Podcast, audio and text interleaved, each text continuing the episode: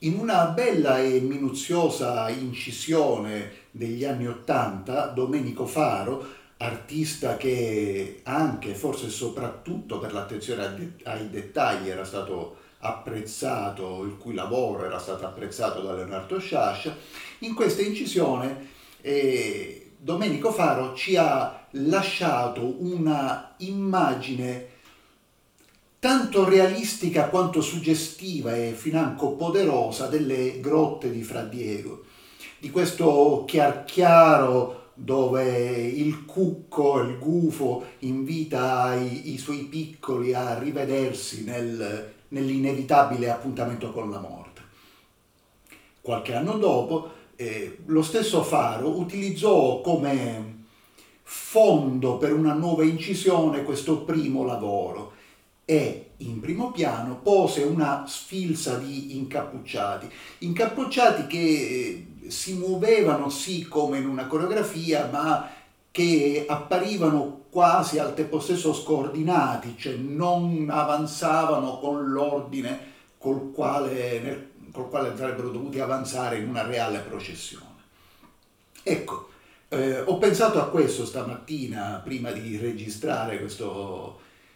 questa sorta di commemorazione del, dell'anniversario della morte di Fra Diego, ma anche di annuncio delle prossime iniziative della, della Fondazione, perché forse questa, questa seconda opera di Faro è una rappresentazione plastica dell'attualità, la,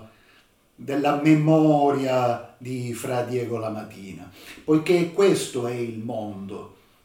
la libertà sullo sfondo,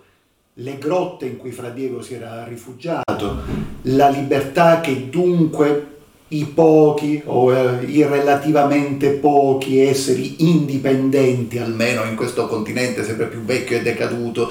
si devono guadagnare a prezzo di inenarrabili a volte sofferenze a prezzo di grandi privazioni, le privazioni di un uomo, fra Diego Lamattina, che era nel giusto ed era costretto a una vita da fuggiasco. E, non a caso,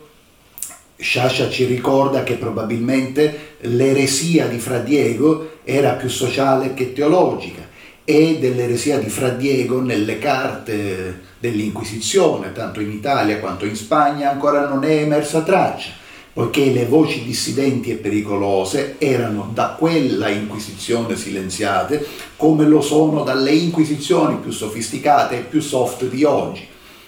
Dunque, primo, sullo sfondo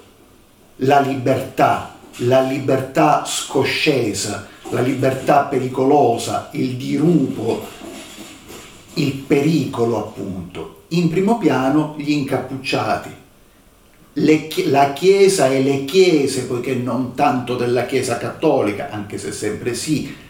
do, dobbiamo avere timore oggi. La Chiesa e le Chiese con questi incappucciati che non sono più dei penitenti, ma sono... Eh, gli occulti rappresentanti del potere, coloro che, che prendono delle decisioni o fingono di prendere delle decisioni, esattamente come era per gli inquisitori di allora, e, e che in realtà vogliono solo affermare che esiste un'unica verità. Esattamente il contrario di quello che è il pensiero di Sciascia. Sciascia ci insegna l'esercizio del dubbio, ci insegna l'ermeneutica del dubbio, è esattamente l'opposto di quello che è il messaggio di Fra Diego, un uomo che solo si è opposto a un sistema che riteneva ingiusto. Proprio per questo oggi già la Fondazione vuole ricordare, e lo sta facendo, vuole ricordare la ingiusta condanna di Fra Diego, ma lo farà anche nelle settimane e nei mesi successivi, nel corso dell'anno, anche portando in un mondo dove ahimè non si viaggia più con la stessa facilità di un tempo, per varie ragioni, tanto insomma alla crisi sanitaria subentrerà, è già subentrata quella politica, subentrerà, è già subentrata quella economica, sempre che non, non scoppi pure la guerra. E, però porteremo appunto chi vorrà sui luoghi di Fra Diego per per conoscere meglio un personaggio che seppur, seppur raccontato dalla letteratura, e non dimentichiamo che prima del libro di Sciascia, il libro a cui forse Sciascia era più affezionato, c'era stato un romanzo eh, di Luigi Natorio, William Galt, che dir si voglia, un personaggio amato dalla letteratura, ma che ha bisogno ancora una volta di essere non tanto riscoperto, ma riapprezzato, nel senso, che apprezz- nel senso di apprezzato nuovamente, nel senso di apprezzato con rinnovato vigore, ha bisogno di essere riapprezzato in un mondo così svuotato di modelli e di maestri, maestri che non insegnano dando lezione, ma che insegnano dando lezioni, ma che insegnano col loro stesso sacrificio, col sacrificio della loro carne.